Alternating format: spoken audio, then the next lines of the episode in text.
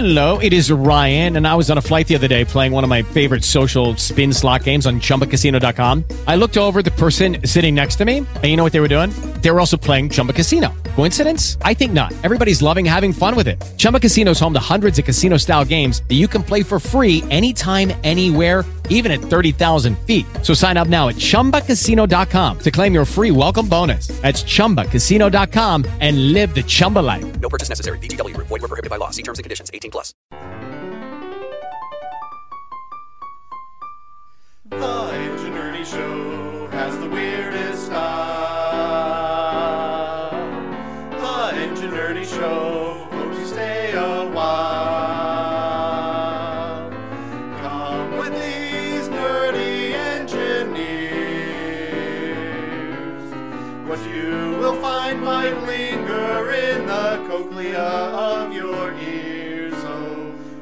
every nerdcast, there is something new. If you are listening, then the show's for you. You may think the premise of this show sounds so absurd. Well, you're the one listening who's the nerd.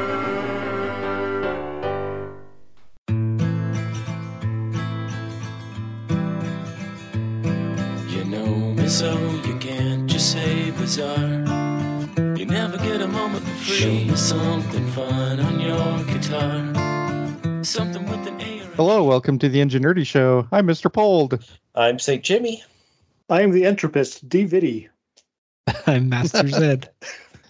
Dude. Welcome to our show about culture, technology, news, and media. Our fake sponsor this week is the Alarm Block. Never snooze again. You can't sleep when you're dead. I thought we were going to say something about it being concrete. Oh, Oh, well. well, it when it conks you on the head, it's Oh. Concrete. Yeah. That's Oh, that's true. why they call it that. Yep. That Yeah, don't sense. believe- makes sense. don't believe. Uh, I think it was Bret Michaels that said you can sleep. No, wait, that was Bon Jovi. Don't believe Bon Jovi. Bon Jovi. ah, John Bon, Bon Jovi when he said that you can sleep when you're dead because You can't. not with the alarm don't block. sleep? Uh, I what? thought he was going to be 18 till he died. Our listeners can't sleep. 18 when he died. Till he dies. Oh. It's a song. Weird. So, Strange. did you guys have a Valentine's Day?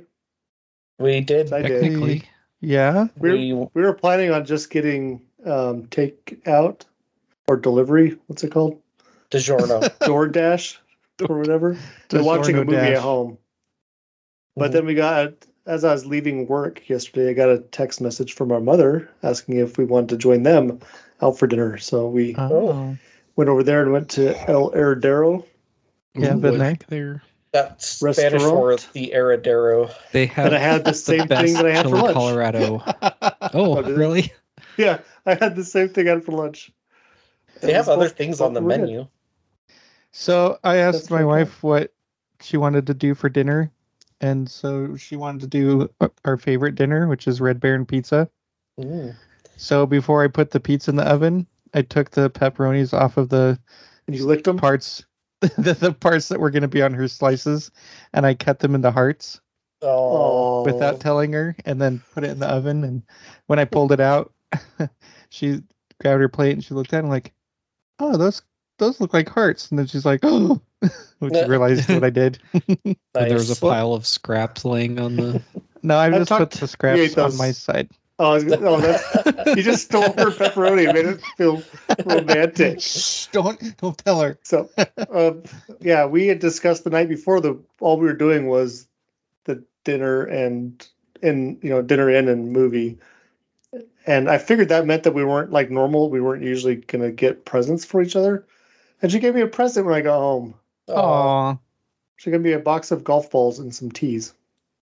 So she wants me Cool. out of the house. I want you around Uh, here. Get out of here. Yeah.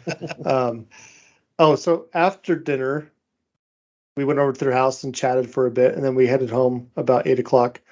And we got in the car, and the car said, our Nissan said, "There's 24 miles left till you're empty." Oh, And I thought, Well, there's got to be and Dad extra than 24 that. miles away from Yeah, town. we're only like 27 or 28 miles from home, so I think you Mm. could make it.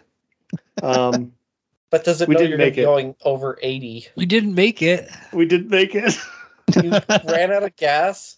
we ran out of gas. I ran out of gas. since Wow. I was in my 20s, I think. How Yeah. far Um, did did you make it? Twenty four miles, I hope. Yes, the car is exactly, Exactly. right. Oh, Wow. So Mine isn't. I'll talk about that when you're our done. truck Used is to also be you not. could drive with zero miles left for 10 miles, you know? Well, it stops Back in telling my you day, like you five just miles. used so- the gauge to tell you when you were out of. my car is like that. It's Well, a gauge. In my like- day, We bend my- over like, oh, it's still above the E. I still got some gas. in my Day, day, the gauge didn't work. well, the gauge, you, you would run out of gas at a quarter tank in my old car. Oh, oh yeah, your gauge. I just had is a the odometer. two tanks, and so when one one ran out, I would just switch to the other and then fill the. empty. Yeah, but what if you thought that the other tank already had gas in it, and then you switch to it, and you there's no gas in that one either? full. I've I know. that. Just That's use the one. idea. You thought But- you filled it And your car, you could have just put a piece of electrical tape when it was over the empty, gauge. just where the empty was. Yeah. You know, There- there recalibrate it. I didn't think of that. So, So- we had decisions to make. We said, okay, we could call back 24 miles behind us to get either our dad or my youngest son to drive gas to us, Mhm. which later I thought might be a better option. But what we Instead decided was to call, miles. yeah, call ahead to, to my other son who's at our house with his girlfriend watching a movie. Um, so we decided on that one, and then told him to grab a gas can out of the garage. So he goes on the garage. Where's the gas can? I was like, I don't remember where it was. They're red. Get the get the big red one. He shows up with the blue I'm- jug. Yeah, it's water. Like- it's like oh. So my wife actually called him back at one point because I was concerned. I was like, I hope he gets the the one that's easy to put gas in, and not one of those stupid new ones with the weird Mm. lock thing on it. So she Mhm. called back and he said, "I've got the big red one. I was like, okay, I think he's got the right one. So we, at this point, we had the blinkers on, the flashes on for 45 minutes when he got there, maybe a half hour. um, but all the electronics are on still. Like, I'm trying to figure out how to turn off dash lights and things. Can't figure out how to turn them off because we're still the Usually key's still in the car or something. If you push the, if it's pushed to start, if you Yeah. don't have your foot on the brake, that'll cycle through its Yeah, on off accessory, accessory, off. modes. So he showed up with the right gas can. I put gas in it. It was raining, which was fun. I found out the shirt I had has a pocket, and if I put my fel- cell phone in the pocket with the light on, it was like perfect. Oh, I, nice. I thought you were going to say the rain collected in your pocket. and then- oh. You but the I did get sticky all over my fingers because the the little Donuts flap you were eating? the gas can that's supposed to you know flip it open to allow air in, so you could actually pour it out. Mm-hmm. had It's been peanut butter on broken. it. It doesn't clip on there anymore. So like 15 years ago, I'd put duct tape over it. Oh, and it was all sticky. Um, Nice. So then we get back in the car. I've just put like two gallons in it. Hit the start button, and it says the key's not in the car. Like, oh, Uh. great. So we're looking up on things that's going on. I'm trying repeatedly pushing the start button, putting my foot off and off the gas. We get the key close to the thing. did you And try locking it and My unlocking wife it with was. the We tried that. My wife was looking at the uh, at the instructions online. It says this does that if your battery's low. Mm. Oh. And then I tried starting again, and this time it tried to start, but it was like making weird clicking noises, which this car does if the battery's dead. Mhm. So the battery was dead. So I sent my son home. I was like, just leave. There's no way we can turn you around. we'll just jumpstart die us here. on the side of the freeway, and we have roadside service from our auto insurance. So we called them. Um, it's went on the website, hit the roadside service, put what the you know, there's different options. You click on it, and it gets you into a roadside chat with, and it tells you like, Have you tried turning my wife's like, again? A why don't they just driver. like call me and I could tell them where we're at? And then she's like, oh wait, but this is kind of nice because it could tell where we're at based on my phone location. And the Oh. text message is probably faster, and then you don't have somebody asking you where you're at when you don't know. So we're sitting Mhm. there, and she's like, she talked herself into, okay, maybe this is a good system. Well, then we got a call from the tow truck guy and asked us where we're at. And I'm like, on the side of the um, road. Of course, like you're going eastbound or westbound. I'm trying to do my okay. Ontario, East. Caldwell. Is that east? Yeah. I'm used to like where we used to live in Washington, where it was eastbound and westbound. The road was north and south. And you're like, I don't know which way. So that you know what I brain. find is funny is through the whole the whole breadth you know length of our podcast, we were very careful about telling anybody where we were at. And since So- you've moved to Idaho, you've been telling us everybody every episode given out your street address where you moved times. from. I just just Well, I don't live there anymore. yeah, but I do. I mean, You don't live in his old house. I don't. I've not said anything more than a, a location. Like. I, I'm just saying I find it funny. Well, Oh, when we oh. talk could have been about DC. driving, driving down to Portland, yeah. I, I know. Portland, Maine. Be I know some of our Portland, smarter- Maine's close. I'm sure our, our smarter listeners figured out where we were at. but most of them. And most of our don't have a listeners clue. know where we live already. They've been to our house. Yeah. Hey, If you're a listener and haven't been to our house, Please email us at ingenuityshow at You're gmail.com. So while we're waiting for the tow truck guy, my wife gets on Amazon and buys one of those little small, like jump start Jump starts. Yep. Yeah. things. Those are And awesome. uh, so, so we've got that coming. That And then the guy shows the up. truck? Yeah, it should have. That'd be funny. The show- tow truck guy day. showed up and he he shows up with this DeWalt charger thing. Oh, Like the jump starter. one, huh? Yeah. Yeah, he said this is really nice because I was told my wife was buying one. He's like, well, you should get one like this too because this one you just charge it once a month. It also does air like it inflates air compressor. Oh, and it has USB plug-ins so you can charge your phone. hmm It had a bunch of other cool features. So You can like, use it as a that's- toaster. Oh, Yeah. just kidding. What would be Of nice course. is if they had one that you could hook your DeWalt batteries to, That'd be uh, maybe it is. I don't know. because I have like six or eight DeWalt Yeah, I almost. batteries. Whenever we're going on a trip, I ha- bring my DeWalt bag. So it's a this is my first Nissan we've ever owned. Um, and he gets there and open the hood, and it's dark. And I had put my phone away at that point. I couldn't find the la- or the the stand to keep the hood up. Couldn't find the battery. Oh, So I'm sitting there holding it, and he comes and he starts plugging stuff in. And I tell him why I'm holding the hood up because I it's a new car. I don't know where the stupid. it's up to the bottom of the hood. oh, weird. It comes down from there to the. Yeah, I wouldn't have looked there first. Too what? convenient. Why would that? Who, who well, I've had a car with the clip battery in the trunk. It's really annoying. Nissan doesn't lie to you and about your gas consumption, and they put their stuff in weird places. So he got us going, and um, he's like, "Wow, this is really dead," but it only charged it. It, it only took like two minutes to charge it up to the point where it started right up. Yeah. Um, so then we get, got home, and yeah, my wife's like, "Let's not do a Valentine's Day like that again." I was like, "But we'll never forget it." you got to spend all that time together. Yeah, Yeah, exactly. She's- Luckily, we have our phone, so we could watch a video while we're waiting. Um, I told her, no, she's like, I still don't want to do it. I was like, you make a good point. If it's the only time it happens, we'll remember it more. Otherwise, it'll get lost amongst all the other times we run out of gas on Valentine's Day. Well, now you I know would your not recommend. fuel capacity. That's exactly right. And she's Our like, well, I always put gas in it when it's half full. I was like, I always put then gas. how did it run out of empty. gas? That's Yeah. your car. Oh. She's like, on trips, I bet. I went on trips. I was like, oh, okay. Oh. Not around town. So our truck, we were talking about it because online it said it has a 31 gallon tank, and we're like, man, we've never put more than 24 gallons in. Does it really have a seven gallon reserve? You know.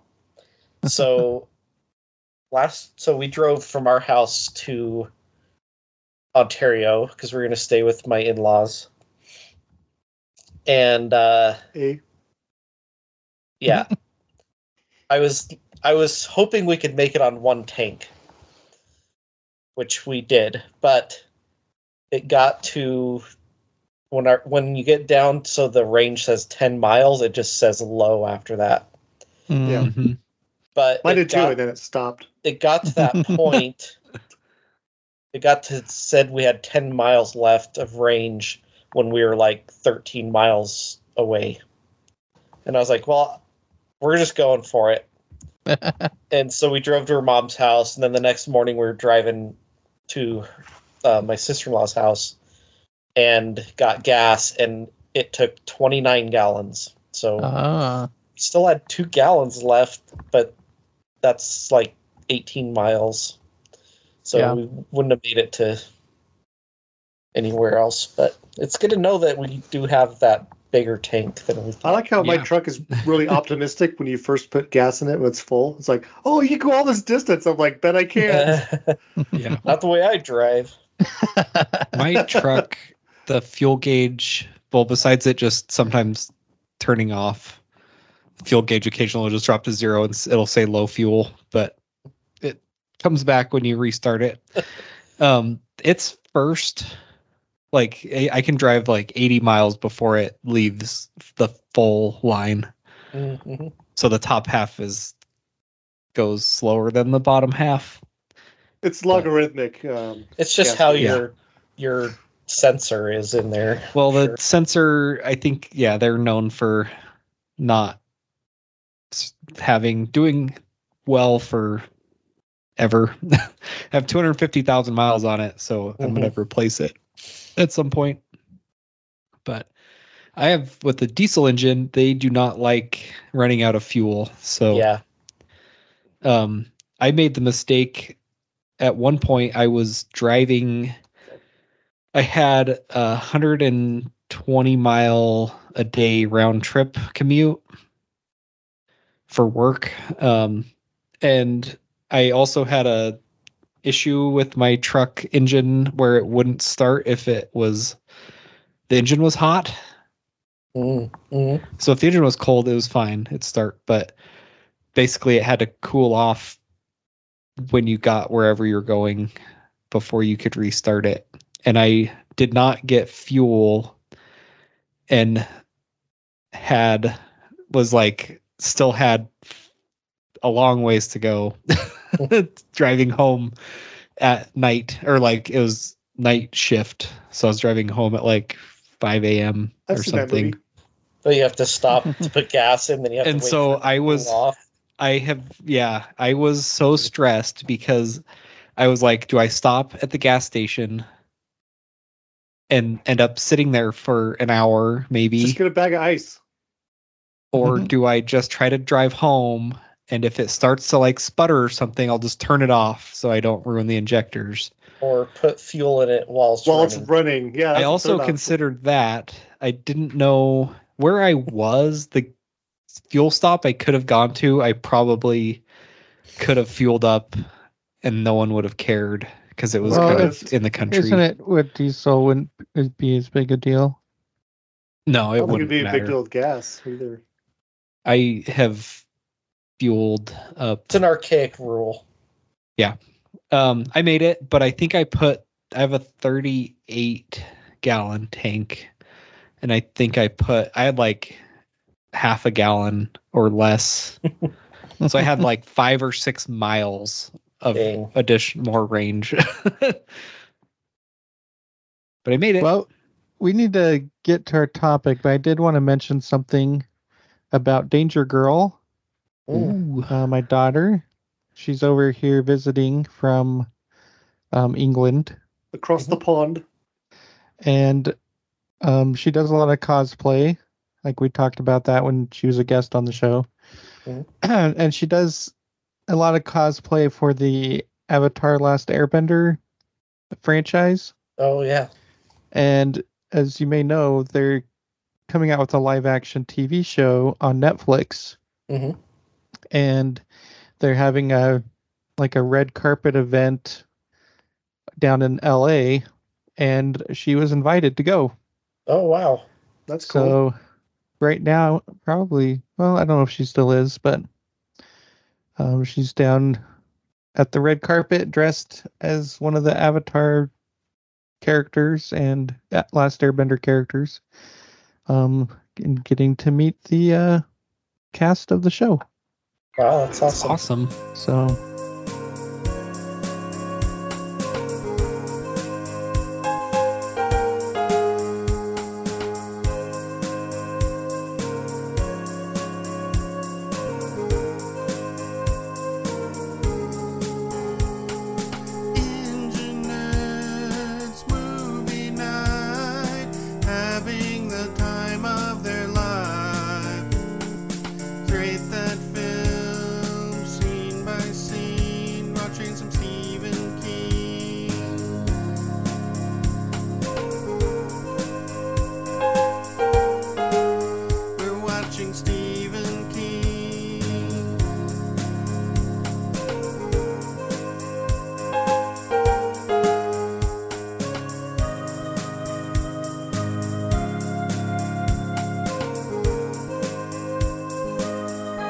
This week we're talking about.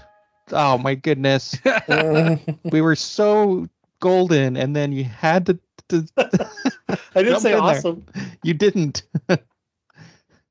this week we're talking about the Stephen King show Misery that came out in 1990, Yerp.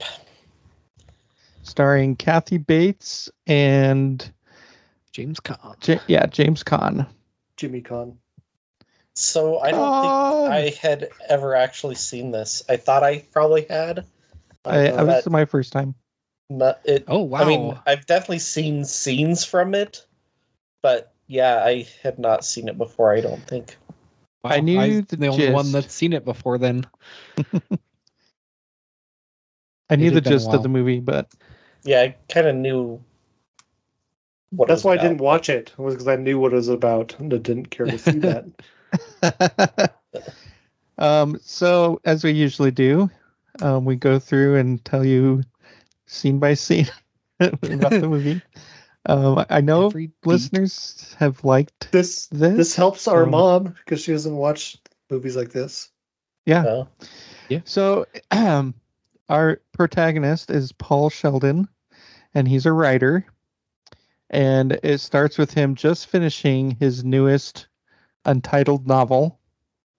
And what he does is he goes to the Silver Creek Lodge in Silver Creek, Colorado, to work on his writing.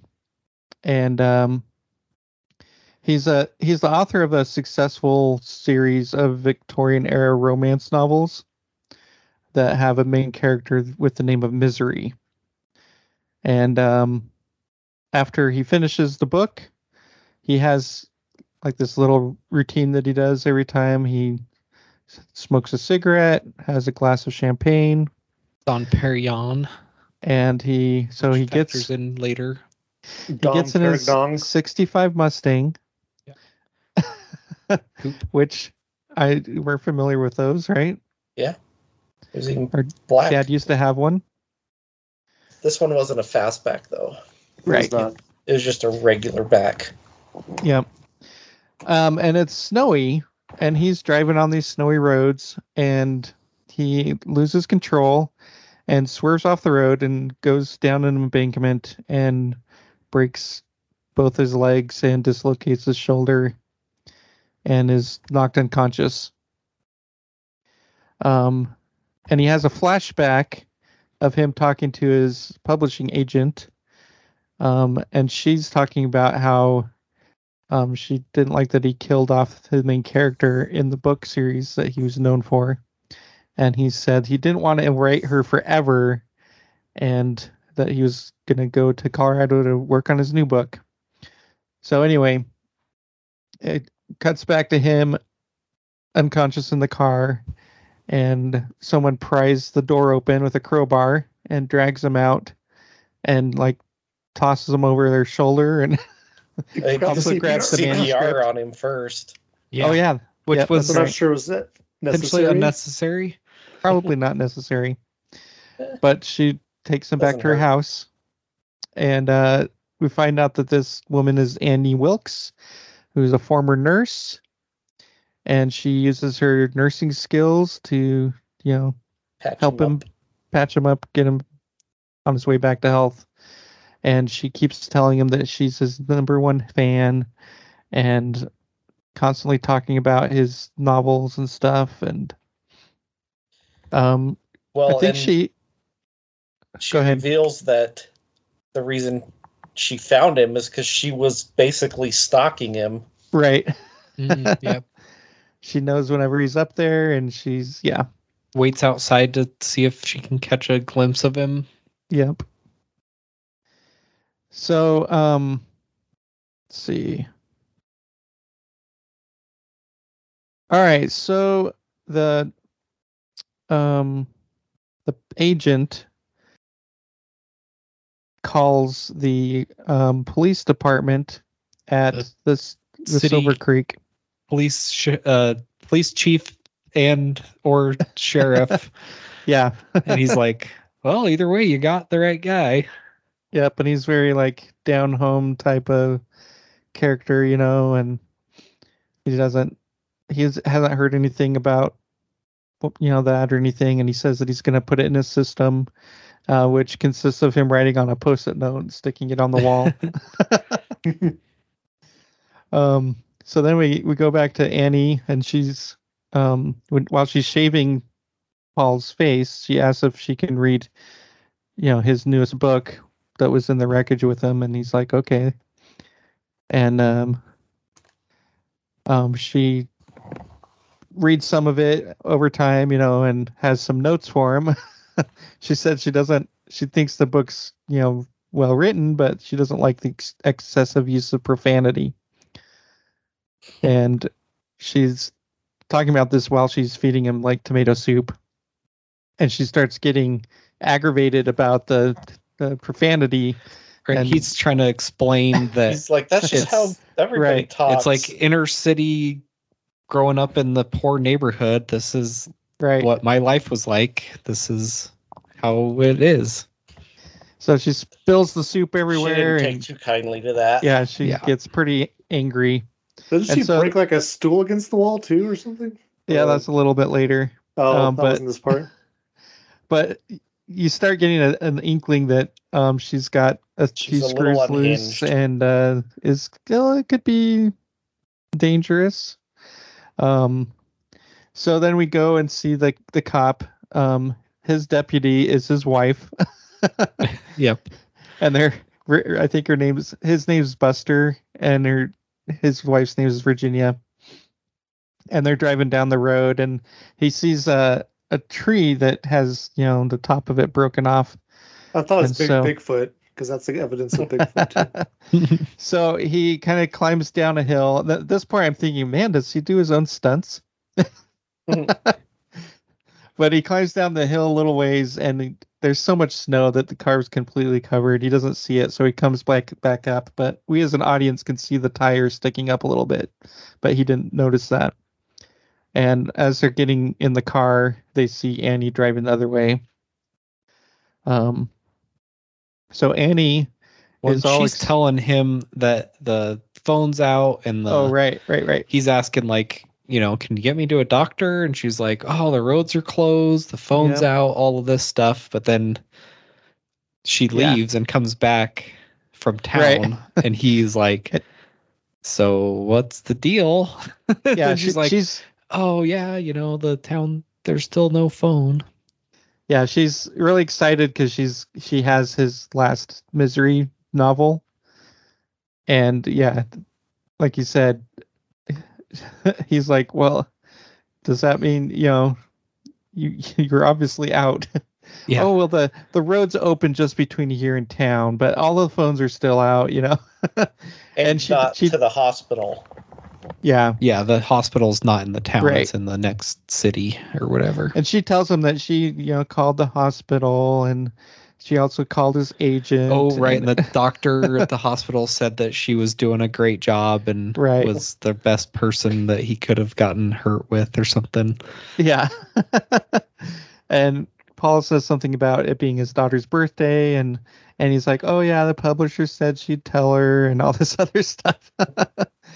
um so as Annie progresses through the books, she's like giving him, Paul all this glowing praise and just like thinking that everything's great and she introduces him to her pig that she named Misery and um they say Played misery by- quite a bit in the movie. Played by Misery the pig. The- Yeah. right i did see that too um and then she does she does mention that um when her husband left her um she like dove into her work at the hospital and all that stuff and um Which so is true. yeah Find out later. so when she finally finishes the book um she find out finds out that her beloved character misery dies in childbirth and And he can see it coming like a car wreck. He can't look Oh, away yeah. from it. You're like, oh no, this is not going to go well. like when she finds out it's not going to go well Yeah.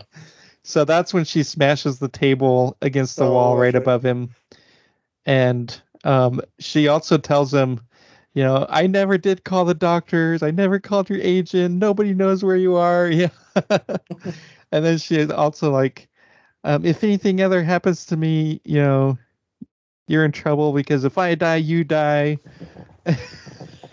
Um, And did so- she already burn his manuscript? No, this is later on. Oh, okay. And so she takes off, and um, Paul is still in a lot of pain with his legs, but he manages been to- giving him these red pills right. for Yep. pain every day.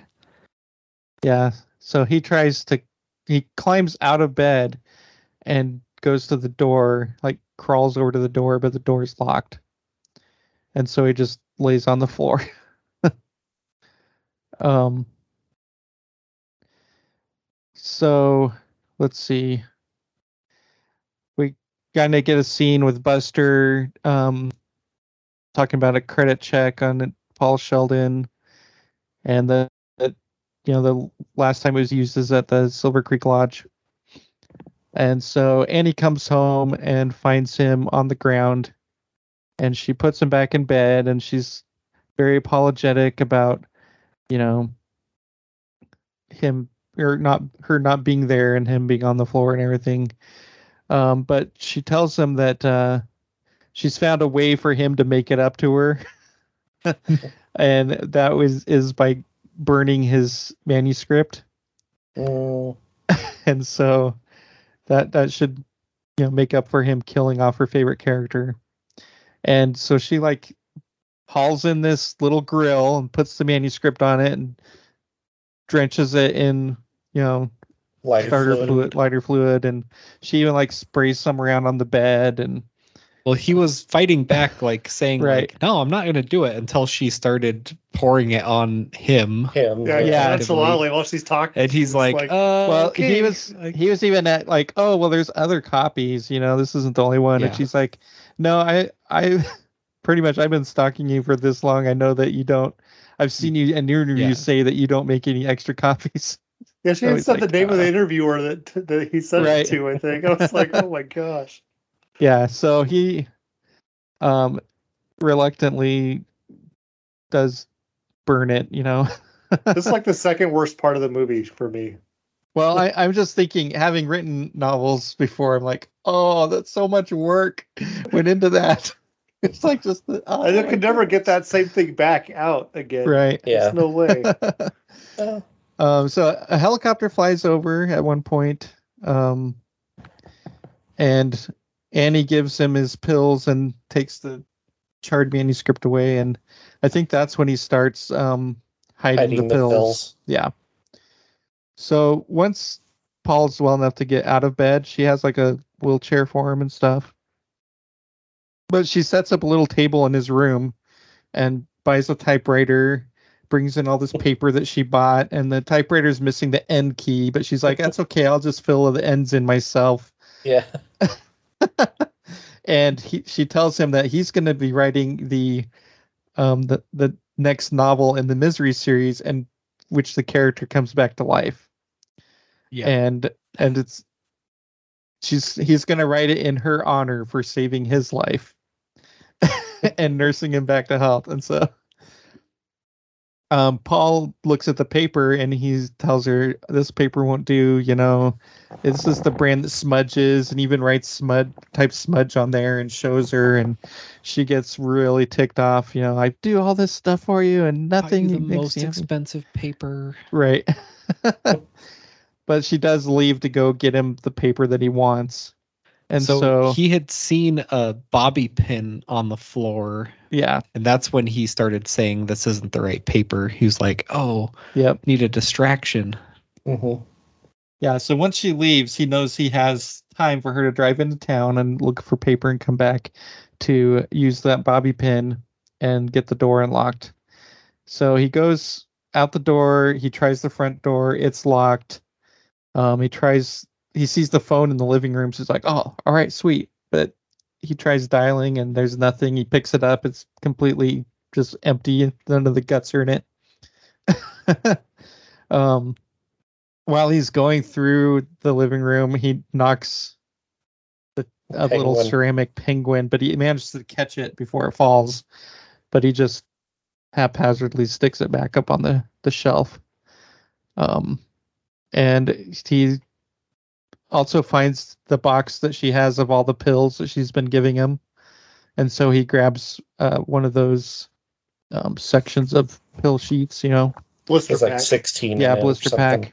Yeah, And then he opens the kitchen door, and there's a you know an outside door there, but he can't get the wheelchair through the door, so he crawls to try the door, and it's locked. He also sees where she keeps her- her knives and stuff, but just then he hears the car approaching, and this is this is one of the more like um intense parts of the Yeah. show because you're like is he going to get back to the room before she gets up there and like she drops her keys at one point you know and it just kind of he managed to Yeah. get back there just in time even gets the door locked behind him and when she comes in he's like exhausted and just sweating Yeah. Sweat. Yeah. he's like i need my pill Yeah, she's like, "What's wrong? Why are you so sweaty?" And he's like, "I'm in pain." yeah so um He probably was though. Yeah. yeah Yeah. Well, he So in the had to outside throw world- himself out of the chair, and right Climb back in. in the outside of the world, they find Paul's car, and Buster notices, you know, that he didn't get out of the car on his own. Somebody pulled him out of the car. The state police have it totally wrong. They're like, he must have crawled away and died in the woods. yeah, Right.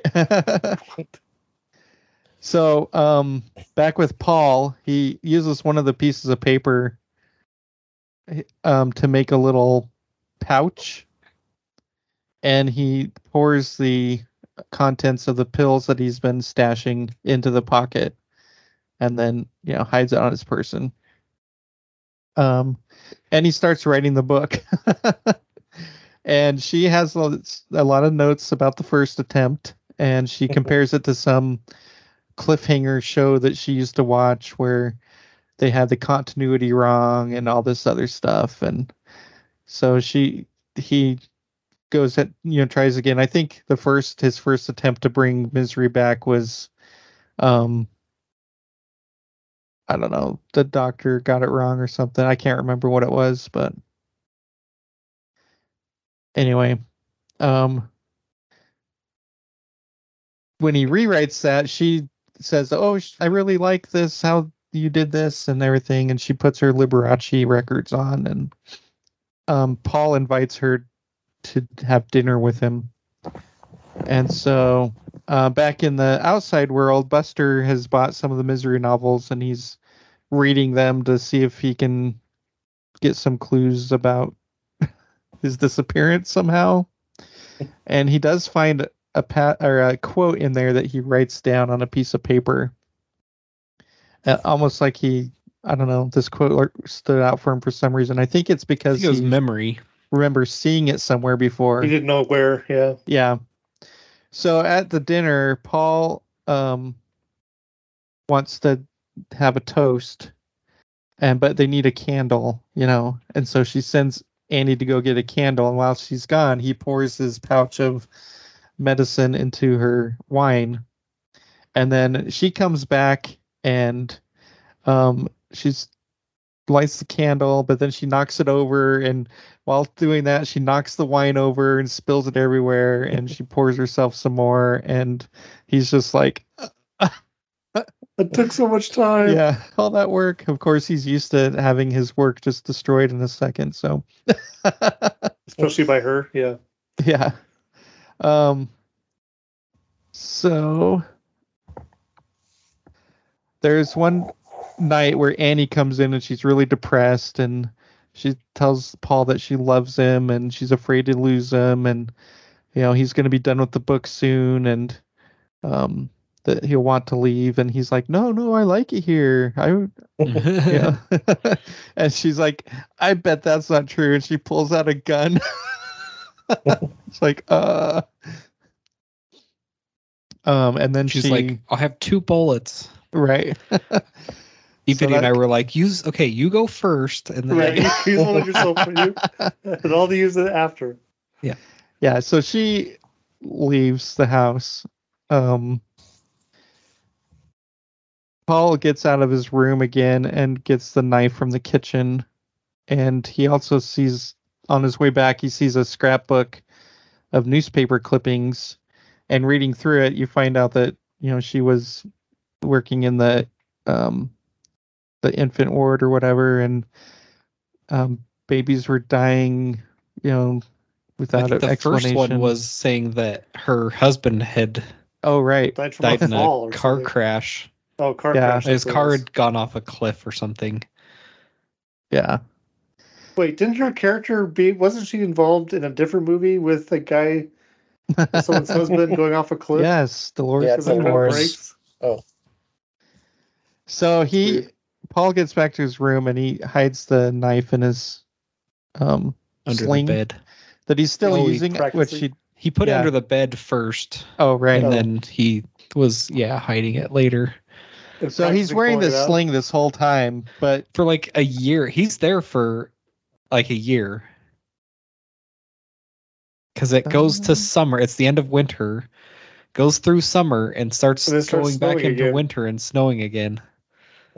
yeah. And you see him the, when we first questioned it watching the movie about his sling. He like Like took his arm out and then was lifting his typewriter for Right, it's- exercise. it's there exercise. just so she thinks he still He's needs still- the sling. Yeah. yeah. Right. Yeah, it's all, you know, for her for the um the look of it, you know. Make it look like he's the less capable than he is. Um so during the night Annie drugs Paul with a hypodermic needle and straps him, you know, it straps him to the bed and he wakes up, you know, later and um, she tells that she knows that he's been leaving the room and mentions the penguin, which always faces south, but he was facing the wrong direction, and that was because he's proof. homesick. And she knew that he'd been looking at her scrapbook and all this stuff. And so she starts telling the story about miners who stole diamonds in South Africa and how they would need to be hobbled as punishment so they can still do their work, but they can't run away. And so she pulls out this block of wood, places it between his ankles, and with a sledgehammer breaks his ankles. Yep. Ouch. and it shows the first one, which is quite disturbing. Pretty gruesome. like a 90 degrees. I think I, I made like my wife scream out loud when it happened. I'm like, I'm so Yeah. glad they didn't show the second one. So I'm like, oh I oh think my she screamed twice in this movie. Yeah. Yep. Yeah, we'll get to that. I know I think I know when the other part is. Um so the next day, um Buster sees Annie in town yelling at somebody that cut her off and he goes to the library and is looking for old newspaper stories because he's trying to find where he remembered that quote from. And he comes across a story about Annie's trial and she quoted that same quote from the book. And so that's kind of how he makes the connection between the two. And he goes and asks the guy at the general store, "Hey, did um, Annie come in and buy anything weird?" Oh, just a bunch of paper, you know. And so he thinks, well, maybe Paul's at Annie's farm, and he drives out there, and Annie sees him coming, so she quickly drugs Paul again and throws him into the basement, which has a door that's not obvious. Um, it just looks like part of the wall. And so But Buster some comes. paneling. I Yeah, yeah, I that's like the great. paneling. Can want some. So Buster comes in and he's looking around, and she's telling him that um, she's gonna take up, you know, where he left off, and and that's why she has the typewriter, and she's been writing the next novel, and you know, even offers for him to read some of it, you know, and um, and he looks everywhere. He can't find, you know, even goes upstairs. Yep, looks through her bedroom and and he's doesn't find anything, so he's fixing to leave, and then he hears Paul knock over the grill in the basement when he's waking up, and so he like r- goes back inside and he op- he finds the door and opens it and he's looking down. He's like, oh, and just then. Annie blows him away with a shotgun, and it's just like, whoa! And it blows that a was the hole, second huge time, hole in his chest. yeah, Yeah. And his cool jacket Right. that my wife and your Yeah. wife mentioned. Yep. yeah, and it was, it was like what? Because you start to really like this Buster character. you yeah. Well, I was surprised. I thought she was going to push him down the stairs. Mm. Yep. That's what I thought.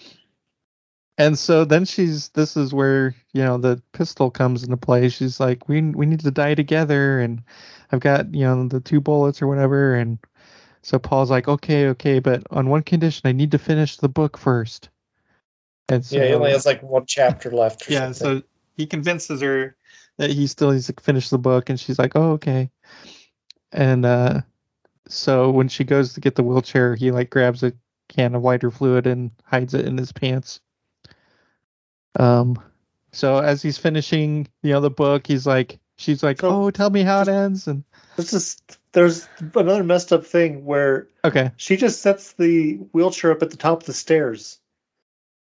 And then she goes Oh, about yeah. her business. So he has to Oh. somehow get back up the stairs Over I the body of the de- of Into the, the- sheriff. oh yeah i forgot about that just deep.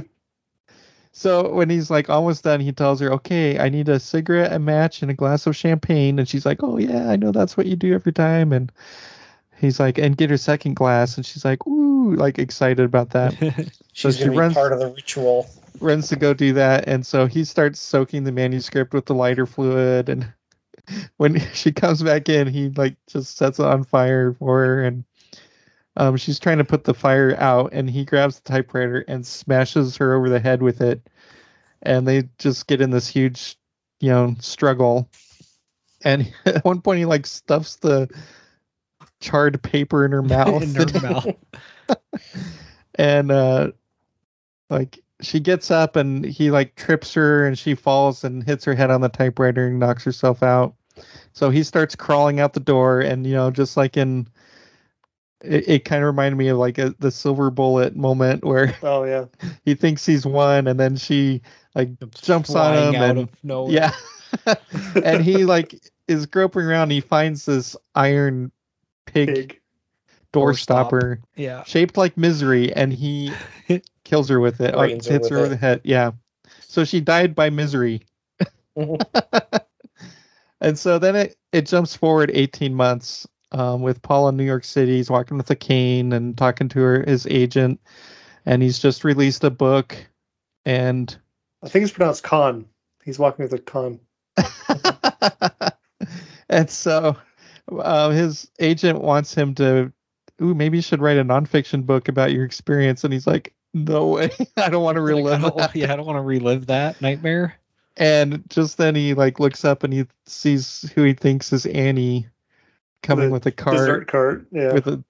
I think she has like a big knife a or cat. something. yeah. like a cake knife. And then it's obviously not her, but she does say that she's The the biggest one fan. fan. yeah. Give it or oh, not. are you Paul He's like, Sheldon? I'm the biggest fan. That's very sweet of you.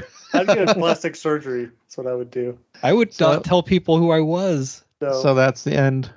Like, no, my name's Sean. Shaun of the Dead. Sean oh. Peldon.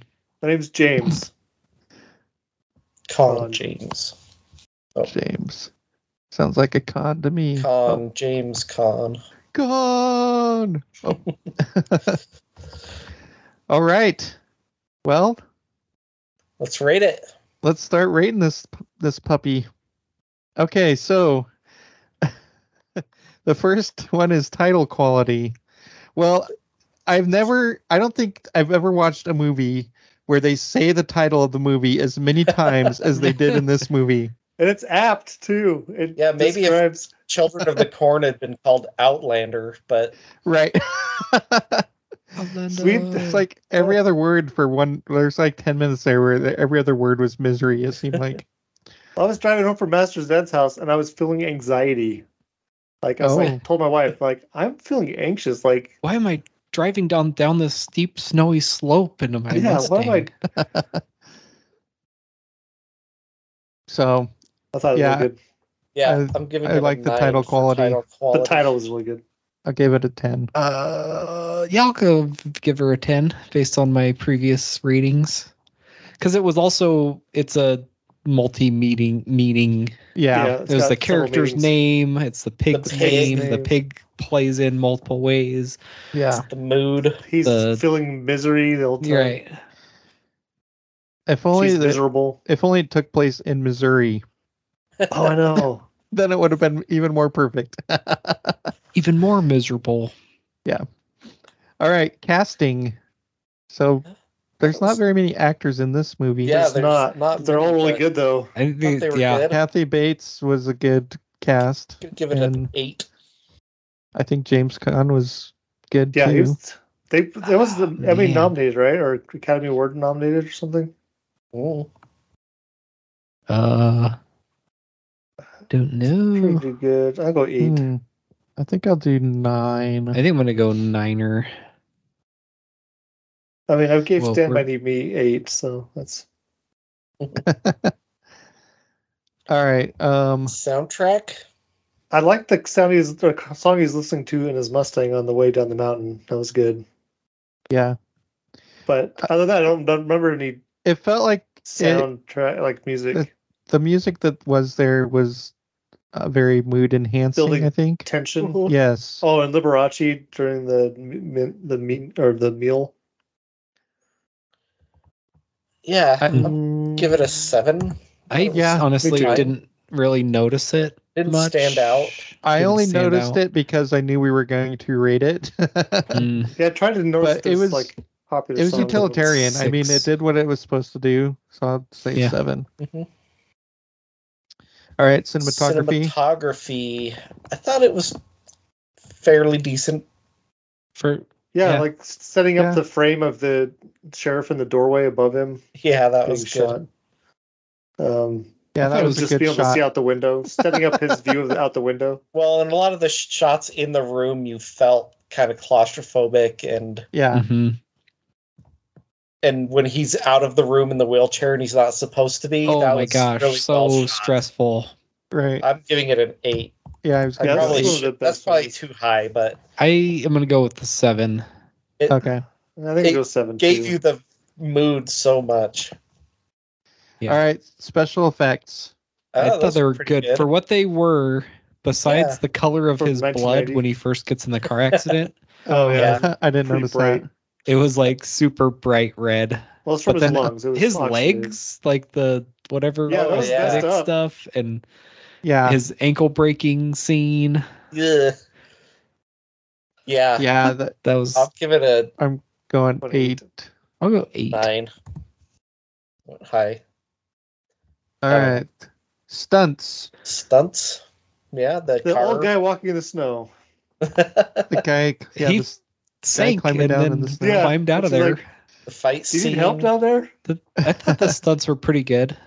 yeah, the Yeah. the fight scenes were good. Um, He did a good job pretending like his legs were broken.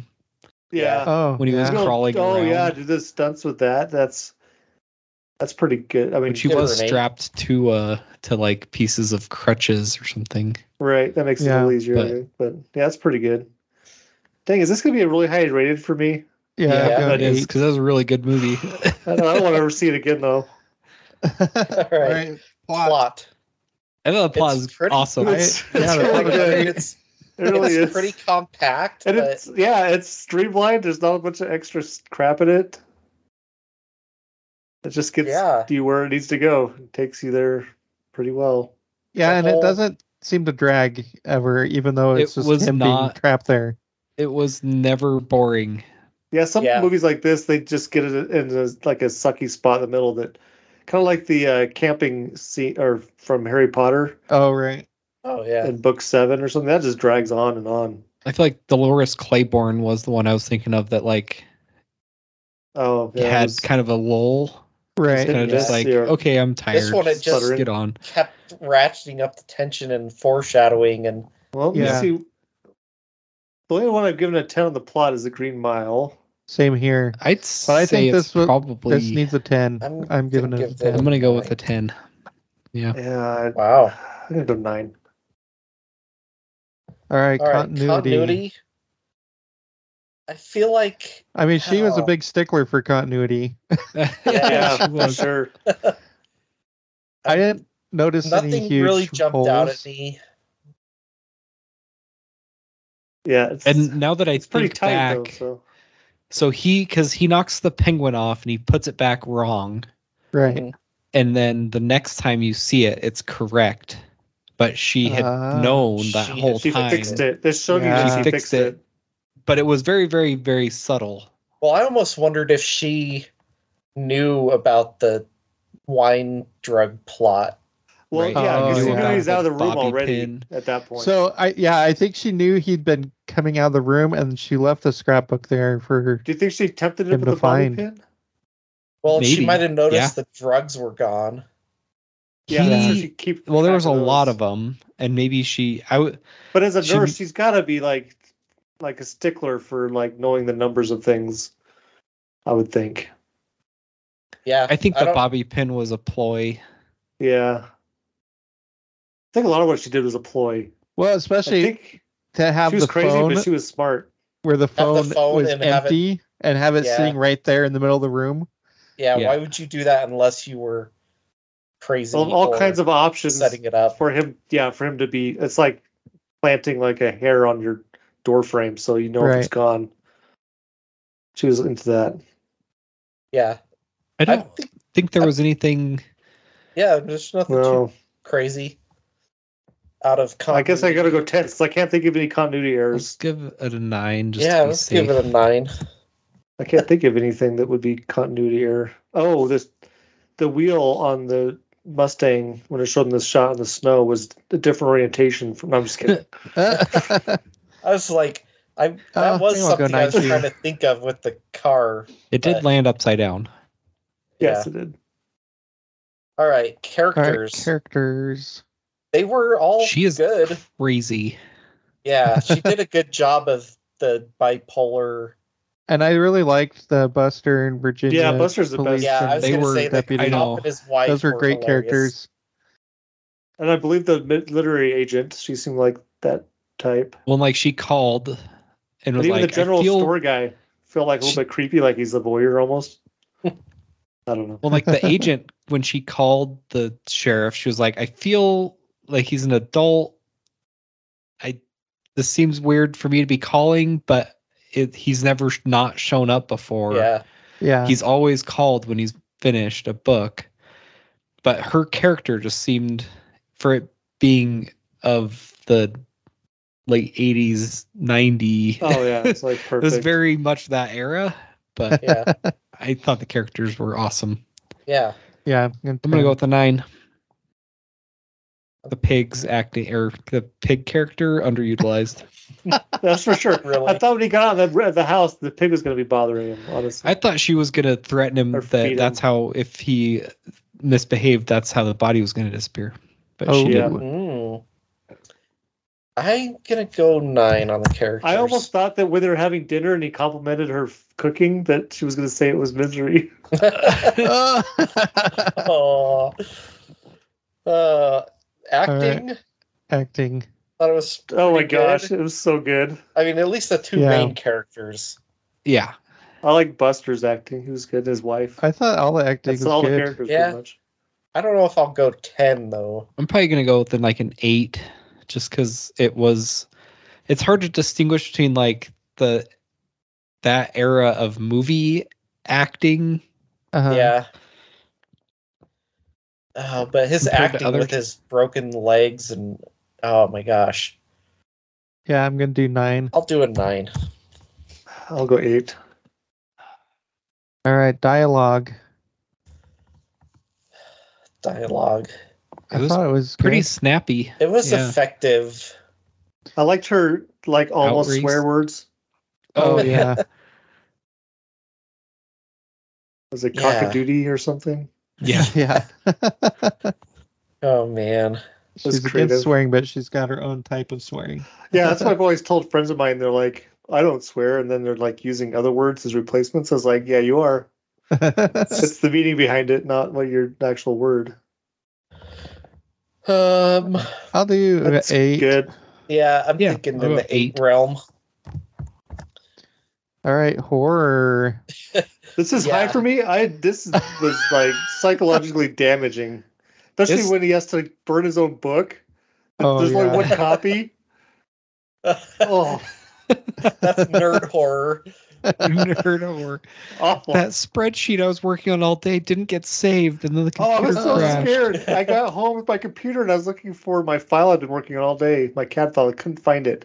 Oh no. So So I'd actually, I think, clicked on the sorting, so it flipped the order of the of the Oh, folders at in one of the trees. top. So it was in a different project folder.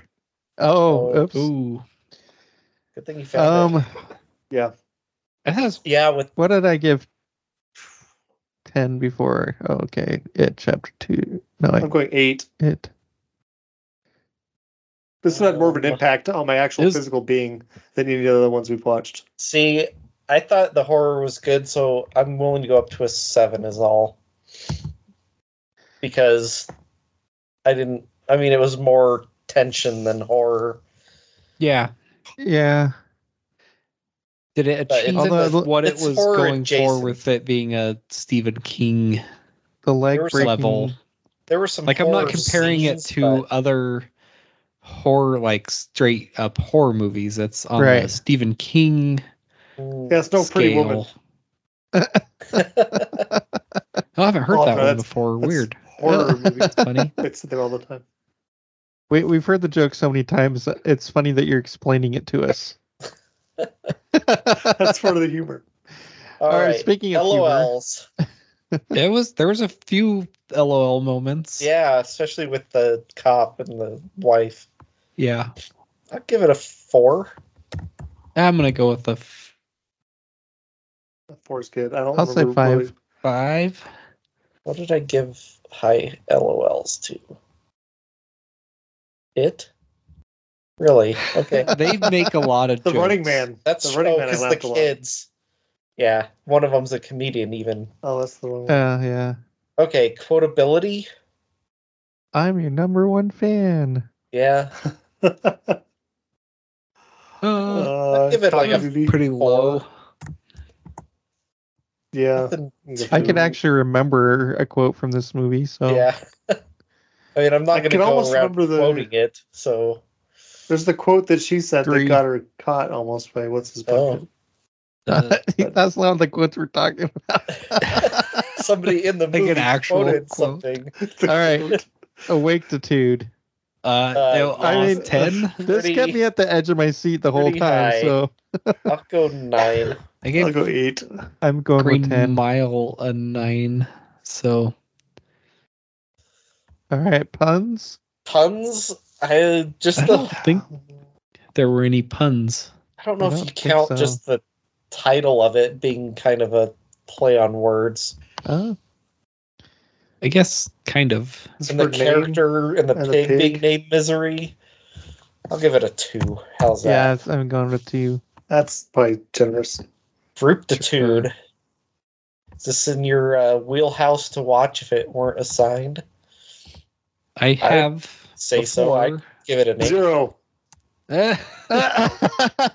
went Yeah. this long without seeing it. The last two movies have both been zero. oh boy. me, apparently. I I'm gonna give it a five, six. I could see me Give it- watching this again fairly soon. go. I'll never see it again. I'm again. gonna go Since I seven. own it now. Or did I? Yeah, rent me it? too. I I own think I it. bought it. So I need to watch it again so it gets cheaper. Yeah. At least have it on in the background while you do other stuff. To save Okay. the Right. uh, ankle breaking scene.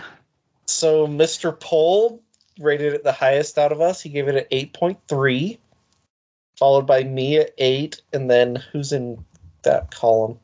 Master I- Zed gave it a Is this a first for me? 7.9, and D'Viddy's at the low end, 7.7. I guess it's happened before. It happened with 1408. Um, what else did it happen with? Holy cow, we rated Creepshow really low. Yeah, Yeah, we so, did. so this is I gave it a overall, we gave this a 7.95. That's pretty high. So I always do a. Is that our this- highest? That's After the I watch a highest. movie, Oh, there's an 8. after I That was watch a movie, Mile. I just do my gut instinct rating on IMDb, Dark Tower was 8. and it Oh, usually it? aligns. So I gave this a eight right after watching it. So mine Okay, aligns. So It's the IMDb third. gave it a 7.8. Oh, so that's so just be. below us. Rotten Tomatoes top critics and audience both gave it a 8.9 out of 10. That's unusual for them to be the same. So the Yeah. combined critic score is 8.53 So higher than we gave it. Interesting. but close to what I gave it. So Well, we Yeah. should be getting into the. This was a rating. This, this yeah, a these are supposed to be the best best ones. Beginning- Hey, we should Yeah. be getting better. I mean, This isn't the top Creep five, Show, I'm not sure. Yeah, this is number This is- five. Number five. Creep Show is an outlier. I don't know what to No say. No joke. Throw that one out. I guess that. Yeah. All right, so our next movie is The Shawshank Redemption, which I also can- have not seen. really, really. I've You can seen see it. You, it's on times. every. good. It's on cable, 100 percent of the time. Yeah, you don't have cable. You go probably. go to a hotel somewhere, and you Oh, the will, it'll be on. it'll problem with be on. hotel cable is that I don't like starting in the middle. It- Uh, Oh, It's always Every- on. this so you is just one I you watch it, the and middle, I have eventually you'll see the all of rest. it. Like I've seen the last half of this movie like three times as many times as I've seen all of it. Yeah, so I'm expecting it to be good, but that's our next I- movie if people yeah. want to watch it. Shawshank is I like it more than I like uh, Green Mile. yeah. Okay. So Yeah, I think I I'm looking too. forward to this one. Well, good. Um, if you're close enough now, maybe we could plan on what time when you're, or we're here, that you're here, or we're there. Because I haven't got it on Blu-ray, so we can watch it for free, oh, cool. Ooh. high quality. Nice.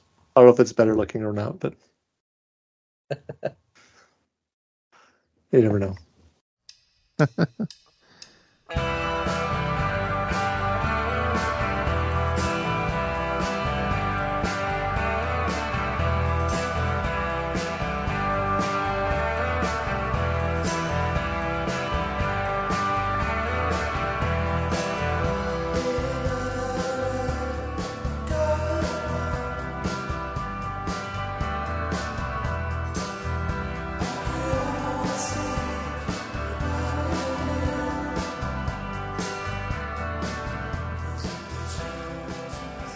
All right. Well,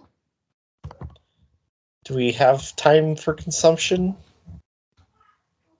well, we've been at this for an Oh. hour. Oh, we're just over an hour. I don't think we have too much, do we? I have a I lot. don't have a lot. I, Whoa. We don't have to. That's we don't have to go that in depth. I can. I'll skim mine. Okay. Mine's usually pretty. Whoa. Does that quick, help? Sounds like somebody has consumption. I do. I've got a tad bit of consumption. Um, for, on. Valentine's Day, we watched Mission Impossible Fallout. That's the one with That's very Henry Cavill. It was. it was a good movie. I really liked it. Yeah, that's a good one. Lots of LOLs in that one. uh, speaking of LOLs, we also watched Robin Hood Men in Tights. Tight tights. Maybe we should Um, watch Mel Brooks movies after we're done with Stephen King. Oh, that'd be cool. Oh, That's a good idea. Um, and then I watched it. the Super Bowl. okay. Oh, what's that? Yeah, so Did did, you have a party? No, it's just uh, my wife and I. Oh, I went to a party. I watched Sounds like a Oh. Solo. party. No, we just watched it. Oh, by yourself? That was like I watching remembered football at the game. after That's- it. Were you rooting for or against Taylor Swift? I was every time she showed up on the TV, I turned away. I refused What? to give No. them my eyes. I saw something funny. It was like, oh, I hear there's uh the Super Bowl's happening. I hear this Taylor Swift person's uh, involved. Uh, they sound fast. Yeah. That could be a, was- a wide receiver's name. it was a really good game. I mean, It both was. teams Was it the best till game the ever? end. Because that's what I heard them. It was really good. It was a really good game. saying. No, It was really good. I don't know if it was it the wasn't best the one best ever. game ever. There was a It'd have lot to of be a- good defense. But it have to be the Vikings in it if it was the best game ever for me. Yeah, it was pretty low scoring in the first half. Yeah, Yeah, it was Um, zero zero the first quarter. which Right. isn't bad. I mean, I I like a good defensive game, but Yeah. It built the tension. yeah, especially when that guy got his ankles broken. With the block. Kathy Bates was out on the field. when Kathy Bates took the She is a guy. mean linebacker, man. You gotta watch Oh. out for her. She's not the Well, greatest she could- medical staff for a football team. You could pick that. Yeah, they half of them. died. Medical stuff. It was the blue tent. It did come out. That, Oh no. that guy did uh, Break his leg. Achilles. Yeah, that was bad. Like Oh. jumping it, like excitedly jumping was, yeah, up and down the a sideline to, or something. to go Yeah. out Oh, field. no. He wasn't even in the play. No, he was on the sidelines, jumped up, and then took two steps on the field and went down. So there's one there's one shot like one picture that's become a meme with uh Jason or not Jason, Travis Kelce Travis yelling, at Andy the Reid. Yeah. Yeah, Well, they almost Jason knocked him wouldn't do that. over. Yeah. Which I It's kind of I a guess jerk. later on they were talking to Andy Reid about it and he's like, Yeah, I just didn't have my balance, you know. He's like he startled me. Yeah.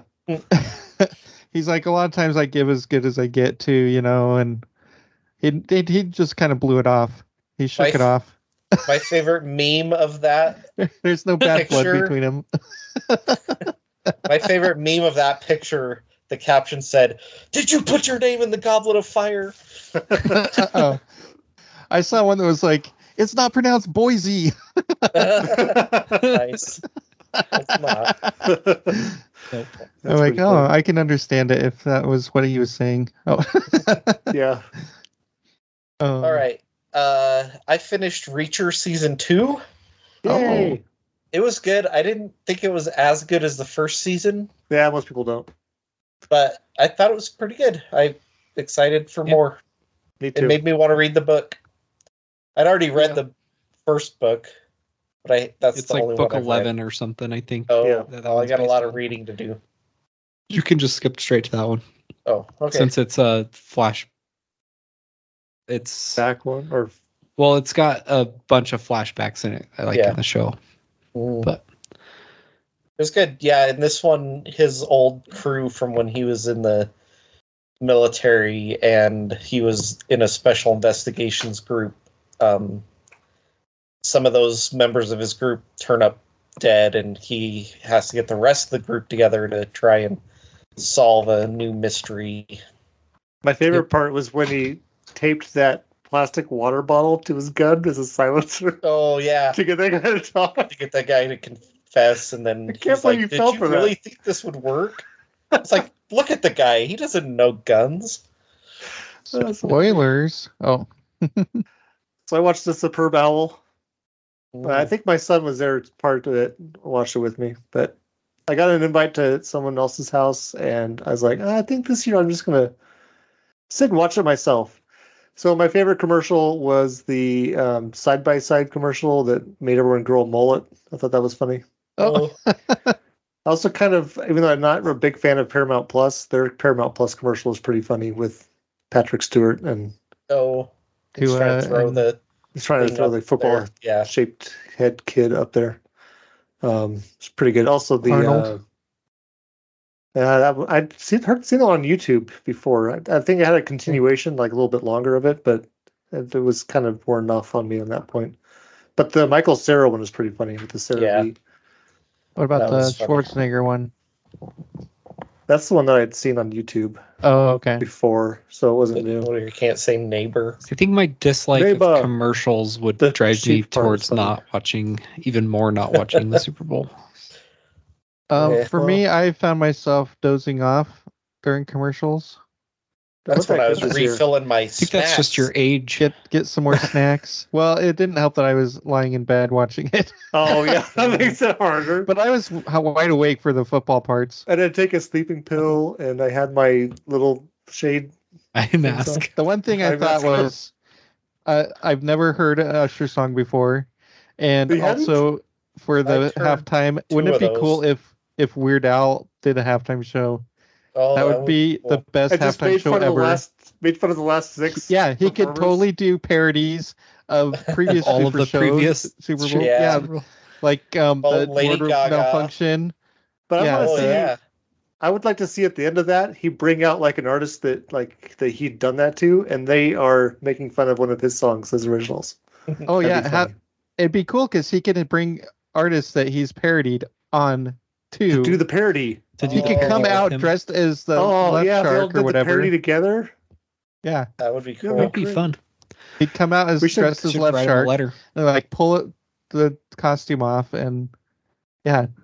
I We should almost started. half, halftime executives for the Yep. I almost started like writing, you know, An how email. it should be. Uh, Oh. No, like coming up with what the halftime his halftime Dear show Mr. would Goodell. consist of, like with which songs, which you know Dear guests. Taylor Dear- Swift. Dear Mr. Lombardi, I have some suggestions for your next match. Compa- here, Yeah. yeah. No, I wasn't writing a letter. I was trying to Oh. come up with like oh, the plot for the Uh, halftime I think show. the only part of the halftime show that I enjoyed was when Ludacris came out.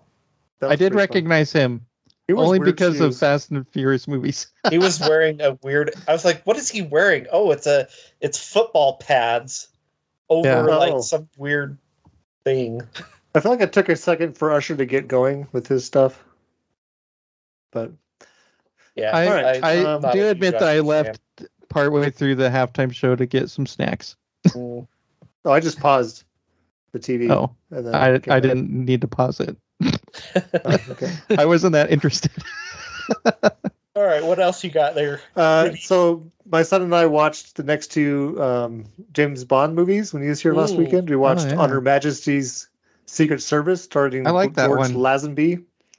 Um, so he got the job for this one because Sean Connery requested more pay to because he had to put up with all the paparazzi from Japan from the previous one, and the studio turned him down. Mm. Now, George only did this one because his the hippie movement was starting and his agent convinced him to only sign up for this one movie because no one was going to watch him anymore because everyone's Uh. about love and stuff and these are about war. So he Wow. turned down a five movie offer. I think he would have been good if he kept going. Yeah, I'm glad he didn't because it led to Live and Let Die with Roger Moore, who is Oh, my yeah. James Bond. Um, and my son likes Roger Moore as well now. He said he was really good. I liked him in Cannonball? Run. Huh? Yeah, he's was funny in that. He's playing Cannonball Run. himself, kind of. Yeah, Yeah. that was good. Um, Live and Let Die was a really good one. It involves um, a voodoo cult and Oh yeah. drug running. There's a really cool boat chase scene at the end with the funny like hick sheriff. Um, he ran across crocodile Oh. backs to get out out of trouble Oh yeah. at Oh. one point. There's a shark involved. Sharks. There was Uh, some so, yeah, show where they're it's good. talking about the crocodile stunt, and it was Huh. the stunt guy actually ran across live alligators or something. Oh, so it was real. Yeah, it looked real enough. He had to do it like five times.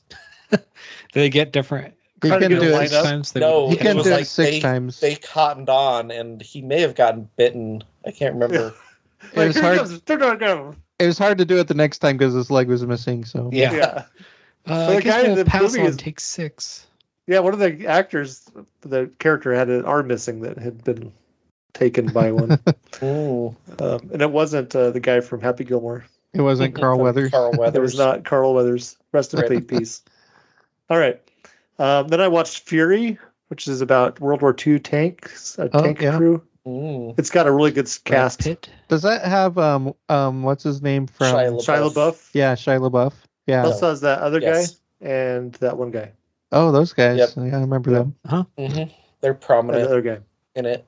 It was really good. I saw it in the theater with my wife, and I I enjoyed watching it again. So check that out. Then I watched Blazing Saddles, which is always a good time. Mhm. I like that one.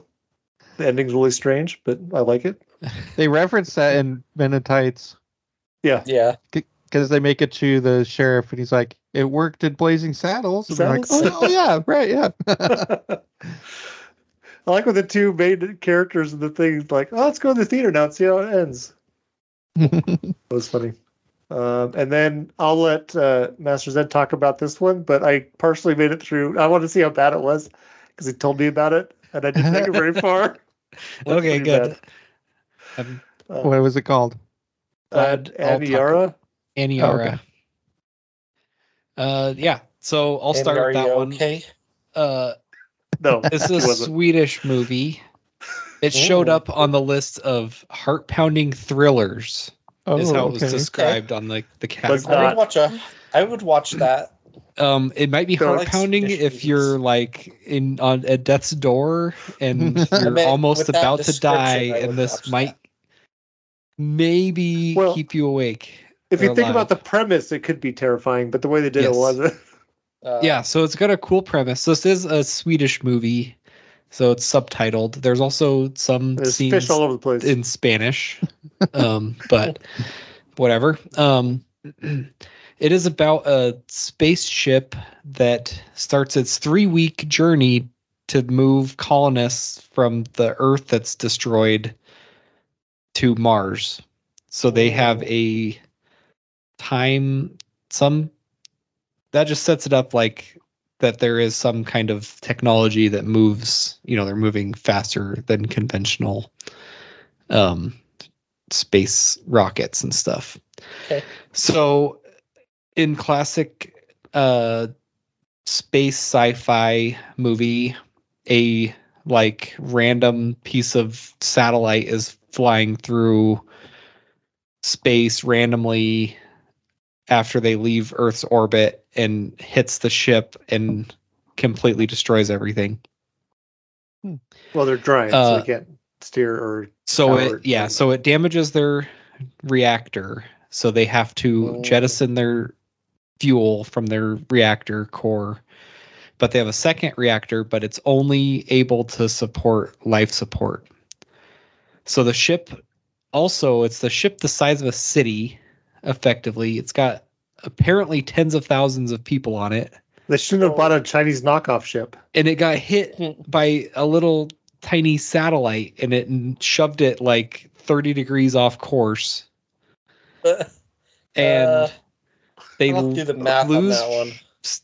able uh, their ability to steer or slow down had a- and they're They going had a at, black hole like- experiment in the satellite, which caused its mass to be enormous. i don't know maybe I, maybe it damaged it while they still had propulsion which caused them to them to Steer. steer Oh, maybe hit a guy. and The guy like, well, no. I don't know. But uh, that aside, they launch off into space with Bill the janitor fell against thousands the of people on it. And they basically say, well, we can't steer. So the next time we cross past a celestial body, we'll use it to slingshot back to Mars.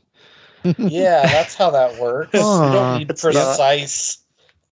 How many celestial bodies are So close enough it for that? does Earth turn out later that they just use that to keep morale up. They're like, yes, there's we're not going to ever come across anything. There's not much out there. So yeah, um, Maybe So they could slingshot around that really heavy satellite they ran into. Yeah. Maybe it's still out there. There's other ones. So they the the show or the movie centers around this woman that works in this. Taco Bell. re- It's like a room that has this weird glowy thing in the ceiling, and when you go in there, you basically hallucinate that you're on Earth in this really like pre catastrophe So it's like a holodeck. a forest. psychic It's kind of like a holodeck, It's but your it's all in It's your your- brain. You're- So Yeah. people come in and they they like start feeling the effects of this thing being on, and she's like, "Yeah, when you tilt your head down, you'll experience it." And then they have pillows that people lay on. Um, so she runs that thing. Well, it becomes really Mm. popular, like way, way, way more popular than Well, it's only being, supposed to be Normal. a three week trip. Yeah, it's supposed to be a three week trip. She after right after the accident, she's like, We had more people today than I usually have on the entire trip. And then it just got more and more popular. Well, eventually so the captain of the ship is this complete jerk that is irrationally a jerk. Like he just makes decisions to like against the person just for the sake of being against whatever they're suggesting and to Huh. maintain No, control. no, he wasn't. I it feels seems like I knew someone like that before. um you're talking about somebody on this podcast? Shots fired. No, Oh. no. Uh, Somebody so that, anyway, the- uh, that or uh, Saint Jimmy knows, but anyway. Oh. um so after a while, I guess the thing that makes people hallucinate is some kind of organic it's Yeah, it's like it reads their reads their it reads their memories and and sends these signals back into their memories but it's so there's so many So- much negative stuff it overloads. Got basically she negative. tells the captain kills it needs to rest and he says no and then it dies and explodes. And then everyone blames her for sabotaging it because she Well, the captain wasn't told people that she did. time alone with it. It was really contrived. Um so That's then shortly after there after I stopped watching. So. Okay. Yeah. So then it goes and it, it like is first like, you know, two weeks and then like two months and then a year and then two years and then five years. So at some point she ends up in a relationship with this chick and there's like a cult of people and then they have a kid and it just goes downhill from there. His, her girlfriend ends up uh, killing their kid and committing suicide. And then it's like just gets worse and worse and worse. And then it the last thing's like 25 years. And it's like their captain is trying to give prizes to people for stuff. And there's like an auditorium with like maybe a every 20th seat has someone sitting in it. And then it jumps to like 5,750,000 years. And there's a ship, the inside's just like dust and like a couple scraps of bone floating around, and the ship goes into a star. They should have had the beginning when it went off course. They should have had it damage its uh, engines while it was still on course, and they were going to crash into Mars. into And then it Mars. That would have been cool. Yeah, it'd been a three week journey. Yeah, and then you'd have the horror of people realizing that they're. Oh, yeah, as much nihilism. At one Oh my point, gosh! they pick up they there's a this satellite on a tr- uh, intercept course with them and they're like oh it's got to be a rescue mission because it's on like a direct intercept Mhm. and they're flying through space super Space is fast. pretty big. Yeah. so it seemed uh, improbable that it was anything else so they're like well it's too small to be a rescue ship with people on it It's like just to get oh the well it's the right size to have enough like have fuel cells in it replacement fuel cells Oh. so they have this whole thing they tractor beam this it's this big long like probably eight foot diameter metal looking sphere or Was it V'ger? cylinder and they pull it into the loading dock and they do all these experiments and they can't figure out what it is that's it So, how do you rate the title quality? Uh, so I don't even remember. I think the What ship might have been called Aniara. I Oh. rated this a five, actually, which is fairly high because it was art house e. It was yeah. it was very artsy. So if you look at it in that sense, it was You can overlook all the terrible. plot holes and so five is my minimum Continuity for I don't regret watching it, oh, but I'm definitely not ever gonna watch it again, and I would not recommend it to people. gotcha. Um, so anywho, spent way too long talking about that movie. Uh, Well, I sometimes watched I'm glad that I, I I'm glad I jettisoned the idea from when I was younger Yes. that I would always finish everything because Mm. I don't anymore. I have my own ratings for movies I don't finish.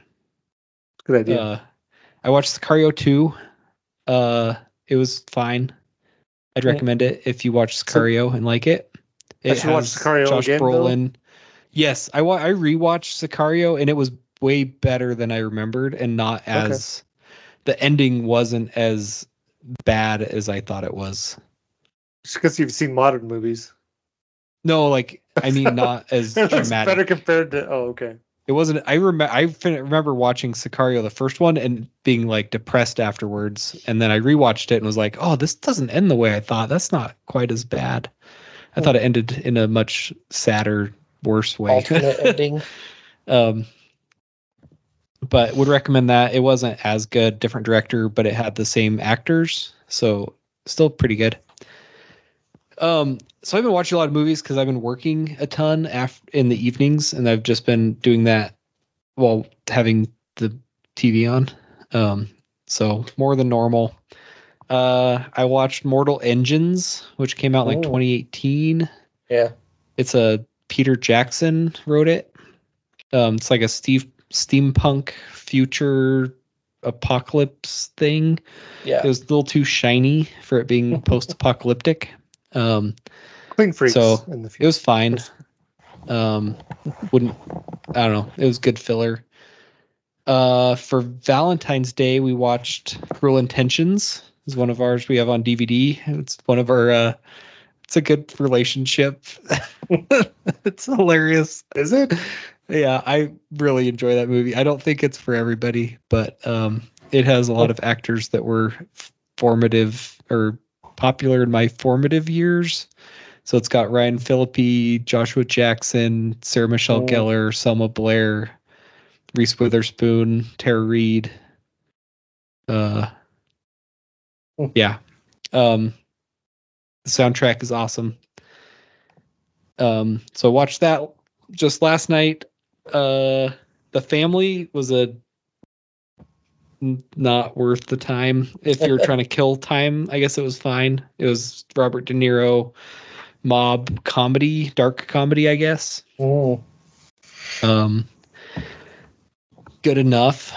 Uh, I watched the first season of Carnival Row, which is Orlando Bloom and Cara De. um, What's her name?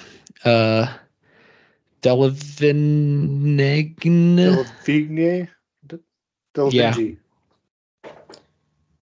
but uh yeah that one's really good i'm enjoying it it's about it has like fairies or the fae people so it's got some pixies and some pucks which are like But they're people horned size, right? hoof people yeah and people. It's about oppression i guess. I don't know. Colonization and oppression. Um gonna probably watch season two. And let's see what else? Uh the other two movies i watched one of them i rec- would recommend and one of them i it was fine. Um so one's called yesterday. And there's a But the time musician? Oh, there isn't time travel, but it's about this musician who isn't doing very well. He's not very successful, I guess. Um, he has a bunch of covers that he does. Most of them are Beatles songs, I believe. And then he has a couple original songs, and they're like people kind of like him when he plays at shows, but his self-written ones aren't ever the most popular. well, he gets hit by a bus right when there's some weird power outage. And when he wakes up and in the hospital, um, there's a few things in the world that just disappeared from history. And one of them is the Beatles. that's why I think it's But a time traveler has- some problems. he has memory of it. So he ends up releasing doing all these Beatles songs and gets credit for them being his music. So he's a plagiarist. Yes. But Um no, no, no chance of getting caught. well, so there are other it turns out there are other people that also didn't forget. Three other Oh. people, so they could form a band. There were That- two others. that raises questions to me for me um i know when the beatles came out it was like groundbreaking i guess and everything but if you have the music that we have now and they came out We yeah, we Charlie and I doubted the impact that all of the songs would have If it had been a more currently. recent band that was super popular, like if Insane he Clown Posse. If he did Taylor Swift covers and then everyone forgot about her. I yeah, I don't know. It was a little weird, and there were some very like inside joke type things. So like he did research. I think it was all of the song, all of the bands that he had covers of were gone. Oh, So Oasis was gone. Hmm. And there was That's one flashback to him playing Wonderwall at like a middle school talent show. But he Mhm. never uses Wonderwall. Like he never pulls Wonderwall out to play that when he's gaining fame. And so it's definitely a, you know, a direct dig on that. Like it's commenting on them. But then there's other Beatles songs. Actually, I hate the Beatles. I'll just throw it out there. Fan. I didn't really think about that how much Beatles music would be in a song about the Beatles. When I started, I just had knew the premise, and That's I why really was a like surprised when that was on your list. I really like a lot of their songs when they're played by other people. Oh, It turns out, Ah. but Ed Sheeran, it was also my my least favorite current artist is in this movie. I'm like, what am I watching? Why? am I watching So this? the "Live and Let Die" theme song was written by one of the Beatles. By Ed found out. Sheeran. No, Ringo. Uh, he does No, it find Ringo. John Lennon, one. who's alive, wasn't John Lennon. George Harrison. um, in the Paul no, another one. in the movie. Paul McCartney. the last one. So yeah, it was it was interesting. It had Lily James in it, who I like. She's in a few different things. Um, he's also just a like a I don't know. I did not like the movie for three the first three quarters of it was like kind of driving me towards not liking it less and less, and then it somewhat redeemed itself at the end. Um, so I still give it a six out of ten, but it was fine by the end. And then the other movie that I did really like uh, has Nicolas Cage. It takes place in Oregon, and he is a former chef who gave up everything and moved out to the woods and has a truffle hunting pig that gets kidnapped. So, movie's called Pig. Mm. Uh, it was really pretty good. I'll have to check that one Uh, out. Yeah, Nick Cage's pig gets kidnapped and he goes and tries to find it. It's like John Wick, but if John Wick was an old fat guy and uh took place The- in Portland. So there's a lot of like basically homeless people. Um no, but the pig in Pig was cuter than the than Misery in The Misery. Pig. Ah, gotcha. So the pig I think, and pig was cuter than the misery and misery. Got it. I think that's it. You're not gonna do the last two on there. Oh. Oh yeah. Um I I was just gonna say if you not, then erase No. them so that when I'm Uh, doing the so I did not. I did not watch the Super Bowl. Um, I was work. I worked ten hours on Sunday. Um, That's fine. He didn't miss much. so I did find out about it. One of my Even friends, though we talked about that being a good game, my friends texted me after it was the past, that's over an old game. and say said something about it, and I was like, "What? Oh, the Super Bowl is today." Oh, the Chiefs Um, won, so that's why I didn't think it was a good game. So I didn't want them to win again. Oh, But I did watch on Sunday on just on my phone while I was at my desk. Um, I watched the Ireland Italy rugby Six Nations game. Oh, So Six Nations rugby is going on currently. Um, nice. So it's been two weeks. There's three more weeks. Uh, this coming weekend is a bye for everybody. But um, so I've been watching a lot of rugby, and Netflix came out with a documentary called Full Contact Six Nations, and it followed the Six Nations rugby tournament last year. And it sounds like they're filming currently, this current season is cool. being filmed because there was discussion in a news article I was reading about a very controversial call in the game, the Scotland game on Saturday. Um, Mm. they the coach is like, I'm not saying that thing you're trying to add drama by because we have Netflix filming us, but that call was like, why was the made no sense? Like, what is going on? Um, so check check those out. The documentary, it's the same. You can tell it's the same group that is behind the Formula One documentary on Netflix. Very similar style, and it's it's really good. well, hopefully none of those players start dating an international pop star. Oh my gosh. Uh, no, Why not? It's fine. well, I just found out that uh, Kelce just got money, like the first for making a movie or something, from like the some government. Is gonna be a music video? Handing out money for like green funds or something. I don't know. Okay. All That's right. weird. Weed money? Maybe I don't know. Well, American money's green. he should retire with his brother. They should just go off and do pop star stuff away from football Uh, well, you know, Jason's more down to earth than Travis. I've noticed. for sure.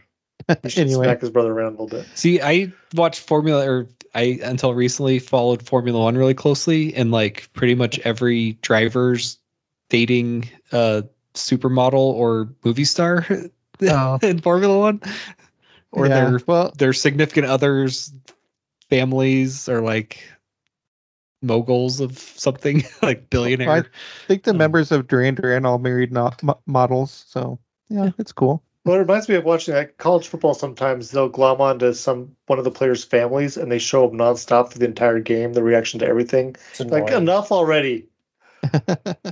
Who cares? with it. Watch don't the oh, show- watch the game. I don't really do that in rugby too much. No.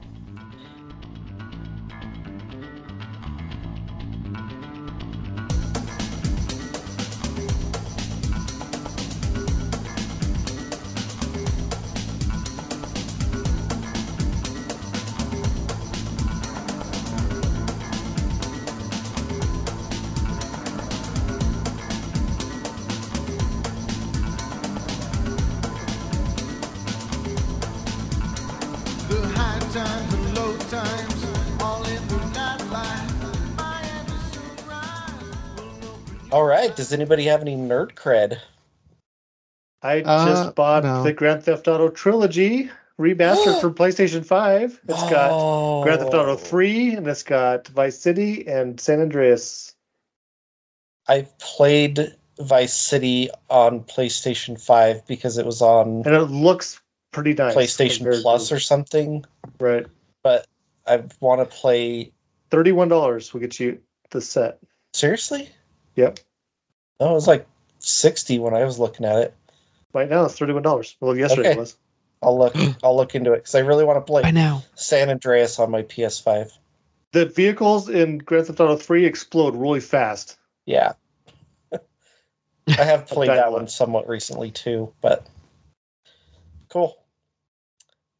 Uh, Uh, So we have a new thing at work we've been playing with. Uh, one of my coworkers submitted a ticket through our help desk system for a computer issue, and he was like, "Hey, read this response I got from our IT group for the help desk. Does this sound like AI to me, or do you?"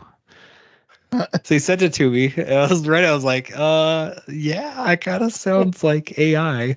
And so he then put it into uh I guess you can go in and there's some like AI scanners so you could put in text to see Oh, for the, plagiarism or analyze cheating? it to see if you they think it's AI generated text. mhm. It was like 99% that it was the AI. so then I was having issue with my computer uh connecting to the network and stuff. And so I was like, "Hey, have you has anyone else mentioned this issue cuz the coworkers are office manager?"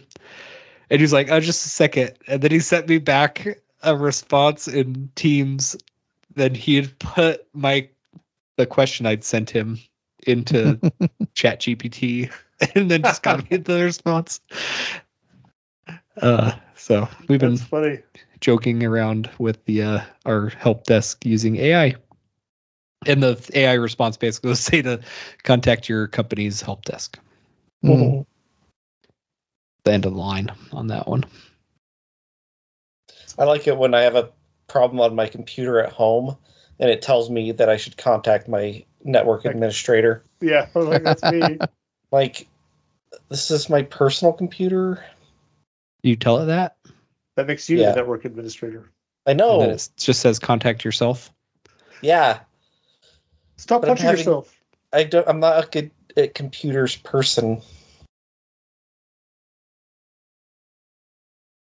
All right. Well, if you're not good at computers either, send us an email to engineerdyshow at gmail.com or hit us up on Facebook or Twitter. Just search for Engine Nerdy Show and check out our website, theengineerdyshow.com. Thank you for listening this week. Stay nerdy. Live long and nerdy. You have been and always shall be my friends. Bye. You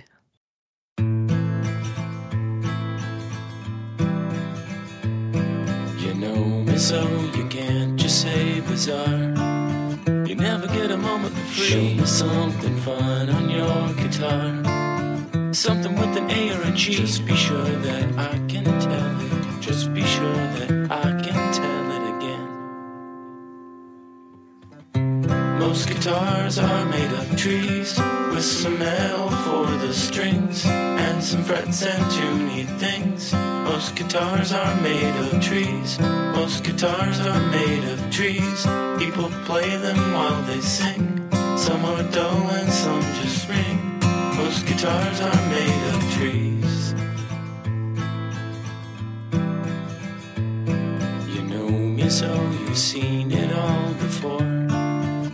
Looking at me stuck in a tree, trying to hold a thought you can't ignore. Something multiplied by a three. Just be sure that I can tell it. Just be sure that I can tell it again. We started hitting the banter pretty hard. Most guitars are made of trees with some L for the strings and some frets and tuney things. Most guitars are made of trees. Most guitars are made of trees. People play them while they sing. Some are dull and some just ring. Most guitars are made of trees.